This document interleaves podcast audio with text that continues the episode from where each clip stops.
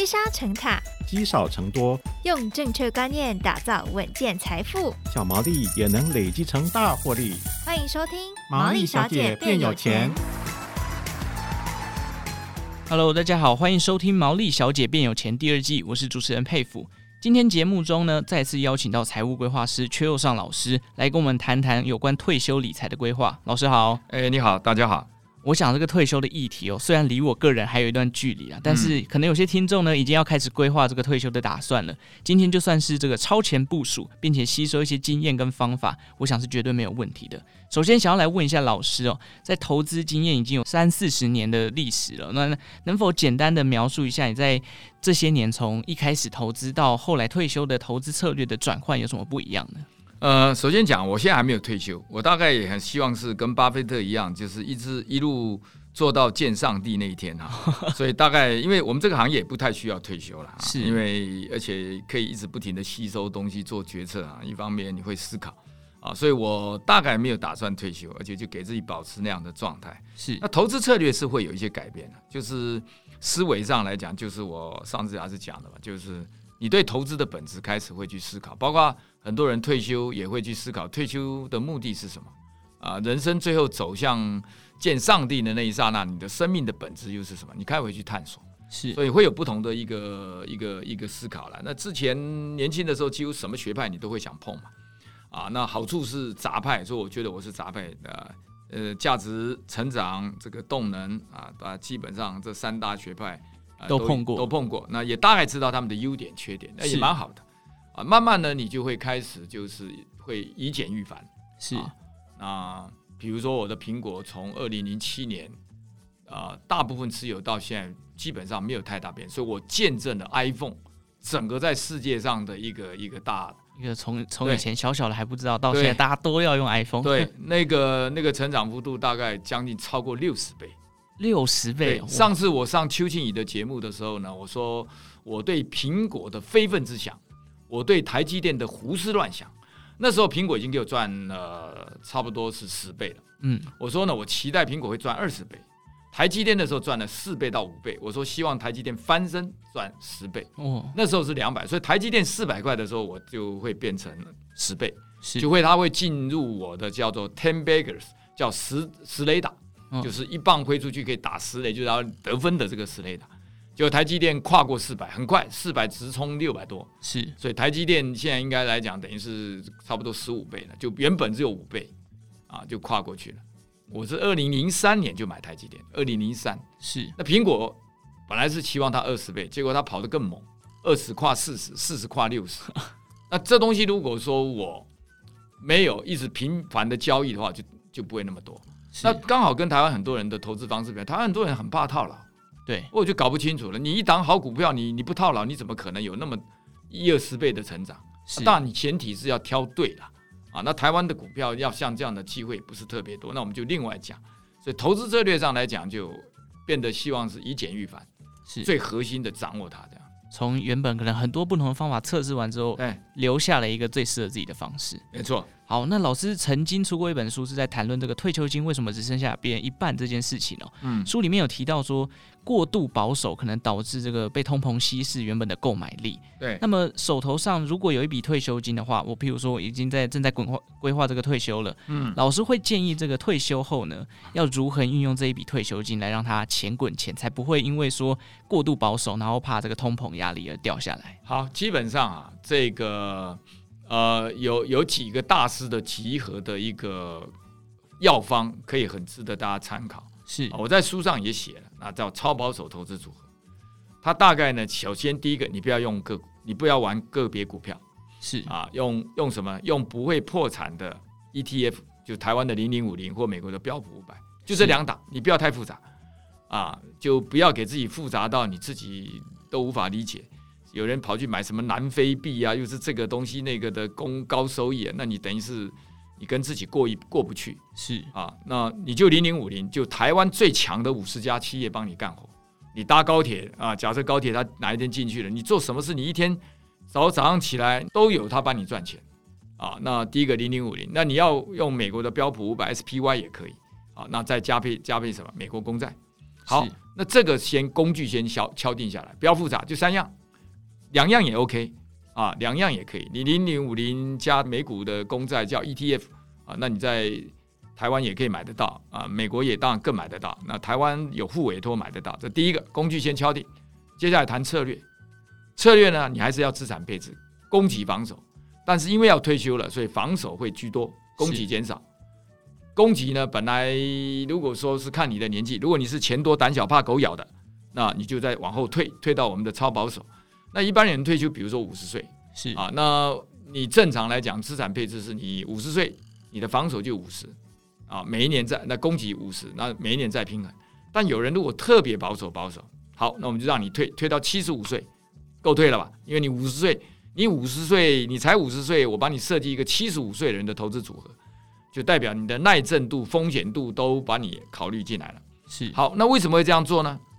啊，第二个为什么讲资产配置？资产配置是啊。呃 Fama Eugene 就是拿过诺贝尔基金得奖的人的设计的，叫资产配置，是它是一套理论，理论你很难懂，那我就很直接告诉你，就是股票跟公债两个混搭，就是我们讲的就是一个天使的翅膀，那我们常开玩笑的这个一个天使的翅膀，你要两只，有攻击有防守，就他这设计出来就是拿过诺贝尔的，好，Eugene Fama 的一个好像芝加哥学派的这个经济学者，好，那策略有了。那现在谈比例的战术，比例呢，就用巴菲特老师 Graham 建议的。他说：“你人避免有通膨，你要成长，你再保守、再保守、再保守，你都还是要有一些成长性的股票的 ETF 在手上。多少比例多少？那我们就像炒菜，你这个年纪喜欢吃清淡的，那你就不太需要一点点薄盐啊。那比例上呢，清淡，那就二十五就可以了。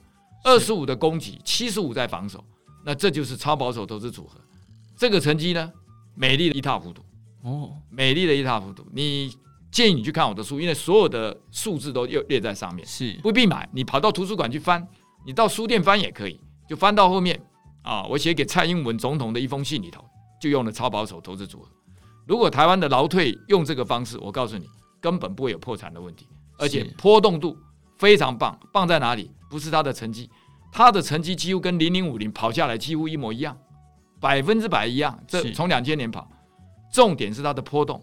零零五零波动最高的时候跌过四十几趴，这个波动，各位要不要猜一下？两千年高科技泡沫不但没有赔他赚钱，两千零八年金融海啸不但没有赔他赚钱，哦，两次股灾没有赔钱还赚钱，然后整个波动最大的幅度不超过百分之二。开玩笑，今天所有再来听众有哪一个人不能超过百分之二？百分之五？百分之十你可能都可以承受，所以这个是美丽又性感，所以建议大家去看一下它怎么运作。是老师刚刚有讲到，除了这个我们在退休后的钱滚钱模式呢，我们要提高这个防守的比例。那主要的商品就是以股票型的 ETF 或者是这个债券来做一个配置哦。那当然退休族群可能在这个风险控管上面呢，可能会稍对这个相对的保守，那就把债券的比例拉高。债券就像是防守的这个概念，那股票成长型的股票就是像是攻击的概念哦。OK，那老师退休理财呢，跟这个打拼的社会人士，他要让相比之下呢，你认为退休的人他在理财的过程当中最需要留意的风险会是什么？当然，因为是退休了啦，你经不起再摔嘛。是，所以我刚才讲的就是你的防守部位上来讲要高，然后等待机会。所以七五二五这个方式里头，以过去的记录来讲，可能都差不多在六趴。你不要小看这个六趴，每年六趴。平均年均报酬，年均报酬，这个百分之六来讲，你的你七七二法则来讲，你十二年就翻一倍了。是，所以你这个钱哈，你就算每一年拿四趴五趴出来用哈，都不会这个钱都不会枯竭。是，所以基本上呢，这是退休的人啊，他稳健求成长；打拼的人呢，要成长中求稳健，你要成长，那你这个成长的比例力道，你就可以做调整啊，那就是随着有时候他有机会来的时候。那你的供给力度可以高一点，所以退休人士是先顾好稳健，再求成长。是，然后呢，那社会打拼的人呢，刚好反过来，那你就可能要成长中守住稳健。是，所以两者之间做一点比例上的调配了，就是像我们讲的那个炒菜的火候啊，啊，那个温度多少，就是这两者之间是有一点不同。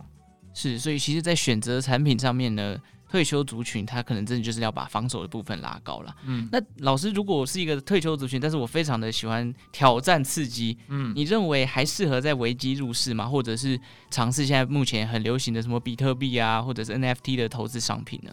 那那看人，因为有些人他的财力也够啊，那而且比特币搞不好赚的也多，那他如果觉得适合，那就没有什么不行啊。那就像 Peter Lynch 讲的嘛，一个人赌马，可是他都你如果都每一次看这个骑士是穿衣服红的，你就就就压他胜啊。那你有一些奇怪的，那如果你是研究这个马的血统啊，骑士的技术，他背景的训练，那这个赌马就不是赌博了，他是有研究，所以。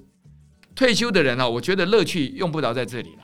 我认为是稳健中求长，因为你到这个人生阶段，开始享受一下不同的吧，对不对？还那个钱真的说你的比特币就在给你赚一倍，你见了上帝你会比较开心吗？对不对？所以我觉得到退休的时候，应该是享受一些可能以前没有享受的老朋友叫出来，对不对？那个饭，对，吃个饭，看看夕阳，对不对？你或者聊聊小时候。皮子吹吹牛，你当年有多勇，对不对？那也是一块。那在这个时候再再来去求金钱啊，呃，孔夫子有讲嘛，啊，少年这极其壮的嘛，戒之在斗，对不对？老年戒之在什么？戒的是这什么？贪吗？对，得哦，得。你这时候不是一直不停的得了，你这个时候可能要要开始要出去了。是投资以以我刚刚讲那个方式，又稳当又美丽。不要再把心力花在去对研究新商品。对，你这个时候说实在的，这个这个这个黄昏夕阳无限好，你就享受那个夕阳的那个余晖哈。那不不要再在金钱上那个东西，那个东西你再多一倍，只要够用，你多了，上帝也不会给你 VIP 的房间住。哎，真的是这样。是。那老师其实，在这样的想法当中呢，其实稳健投资，然后让这个固定的现金有有固定的使用的收入就够了。老师目前也在这样的生活当中，比较自由的生活里面，你觉得更重要该去做的事情是什么呢？呃，当然这是跟每一个人人生观不同了。我是一不小心回来台湾，本来写一本书，我认为就够了，因为我第一本书我那本就已经把方法就讲了，结果发现这个有不同的问题出来了，就一不小心一个案子要写，那人家是写的呃没有没有没有考虑到防守，就写了一个资产配置第二本书。是啊，有人觉得资产配置又太太深了，有没有给年轻人？就写了一个给年轻人十五堂理财课。写完，人家觉得好像又三本书有些观念里头如何融合，又写了一个你刚才上面讲的这个为什么退休金是别人的一半来做融合。是那发现又去年又发现这个台积电这么一个好的公司，因为台湾那么多人没有拥有啊，那又写了一本台积电的书。那你说接下来呢？然后接触那么多人呢？我们上课几乎很多学员都赔过一千万以上。啊，那前几天，昨天还有一位被诈骗了一千九百、一千八百万，被诈骗集团那用我的名字，那个赖上的互动多多厚，你知道吧？这么厚一本，所有的对话对话，包括他那个我都昏过去了，就这么一本，那真的是，所以又觉得台湾很多理财交易，所以最近也在思考招募种子讲师啊，就开始啊做理财教育的推广，是啊，包括我们举例来讲，那台湾的劳退也是真的是不及格，所谓不及格就是那个制度啊。我你知道美国？你现在知道我们台积电百分之多少被被外资拥有？你你知不知道？你有没有？六六七成吗？七十五趴哦，这么高。我们最早的时候，国发会有四十八点六，是现在只剩下六趴，我们四十二趴都卖光了。是那我们的台积电，人家开玩笑都已经变成外积电了。那这么多好的这这么好的公司，很多人没有，所以我们这几年可能说不定退休，一个就是理财教育了，帮助更多的设置，我们也都在思考要不要开放。啊，招募一些大学生，然后我们在校园里头教他们理财的概念。很多上我们的课的五十岁的人都感叹说：“哇，看那个二十几岁来上课，三十岁都羡慕得不得了。”每一个都说：“如果我当年有你这么早十年认识阙老师啊，那所以我我们想就理财教育往下。第二个劳退自选这部分要改进，要不然呢，美国人他的劳退金啊，他只要勾一下到零零五零就把台积电买走了。我们呢还不能去买美国的标普，我们的钱都。政府跟你什么两年定存保证，然后劳退基金再超，跟全世界的潮流不一样。全世界是允许你的自己的退休金是可以自己来管理的，是我们不行。我们不行的原因就是认为他说你怕你赔钱，我来管，结果管的也不怎么样，所以我们就差很多。所以我们等于是一流的打工仔。我们很多一流企业百分之五十是外资在手里啊，就是因为你的退休金没有办法进来，就放在定存。啊。所以我想，未来如果有机会，我们会在这个地方，我个人呐，啊，我觉得这对台湾的帮助，少子化什么东西很重要，哎，不会也避免这个劳退破产，劳退不会破产，少子化大家就稍微比较敢生，然后内需就会比较起来。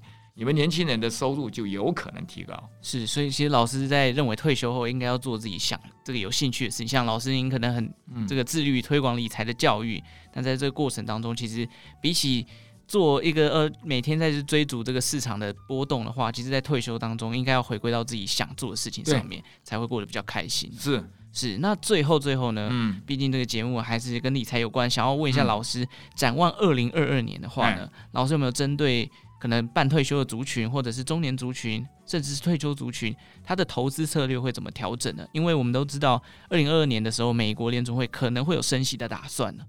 那这时候可能会需要怎么样调整？基本上，如果你有资产配置的话，哈啊，其实不太需要就就照按表操课啊。比如说我刚才讲，你是三十岁、二十五岁，你的防守部位二十五，但是如果你担心联储会会升息，未来不确定。你可以比如说，你变把把自己变三十岁，就多增加百分之五的防守，是，或者你多增加百分之十的防守，变成三十五岁，我觉得也没有不可，啊，那所以大致上你不动也可以，就照你原先的配置，因为你有一个攻击，有一个防守嘛，啊，攻击的落落后，防守的可能就得分吧，那就两边再平衡，是，所以我的简单就是以简预繁，你可以保持原先的资产配置的比例。或者你为了安全，你往后退个十岁，比如说你现在是三十五岁的人，你把自己当做四十五岁，就多了十趴的防守。是有些人说我想再多一点，那没有关系啊，十五啊。那我刚才讲你要多不要多到七十五岁？你不要一个三十岁的人哦我要退。我刚才讲七十五岁的投资组合是你最后最后一道啊，不要再退了，再退就七十五岁的人家再退那就啊就又又显得太老老态龙钟了，太保守了。对，所以大概掌握这里这两个小原则就可以了。OK，好，那退休理财呢？其实比起投资小白进场，它其实可以运用的资金相对的比较多，但同时也要注意到少了薪资的收入，所以其实攻守比例、防守的部分要提高。那刚刚在二零二二年的话呢，因为提到这个联总会会升息哦，老师有说到这个资产配置，你其实已经有固定的比例的话，其实不用太去这个频繁的调动。当然，你想要提高一下这个资产的防守配置呢，也是 OK 的。但事实上，大致上就是不需要动了。那今天邱佑尚老师提供了很多有关这个退休理财的规划以及相关的经验分享，那就提供给所有的听众做一个参考了。再次感谢老师今天的分享，谢谢，谢谢大家。好，感谢大家今天的收听哦。如果喜欢《毛利小姐变有钱》的节目呢，也欢迎订阅金州大耳朵的频道。对于节目有任何的问题，欢迎帮我们在 Apple Podcast 下面留言，并给予我们五星的评分。那我们就下一集再见喽，拜拜，再见。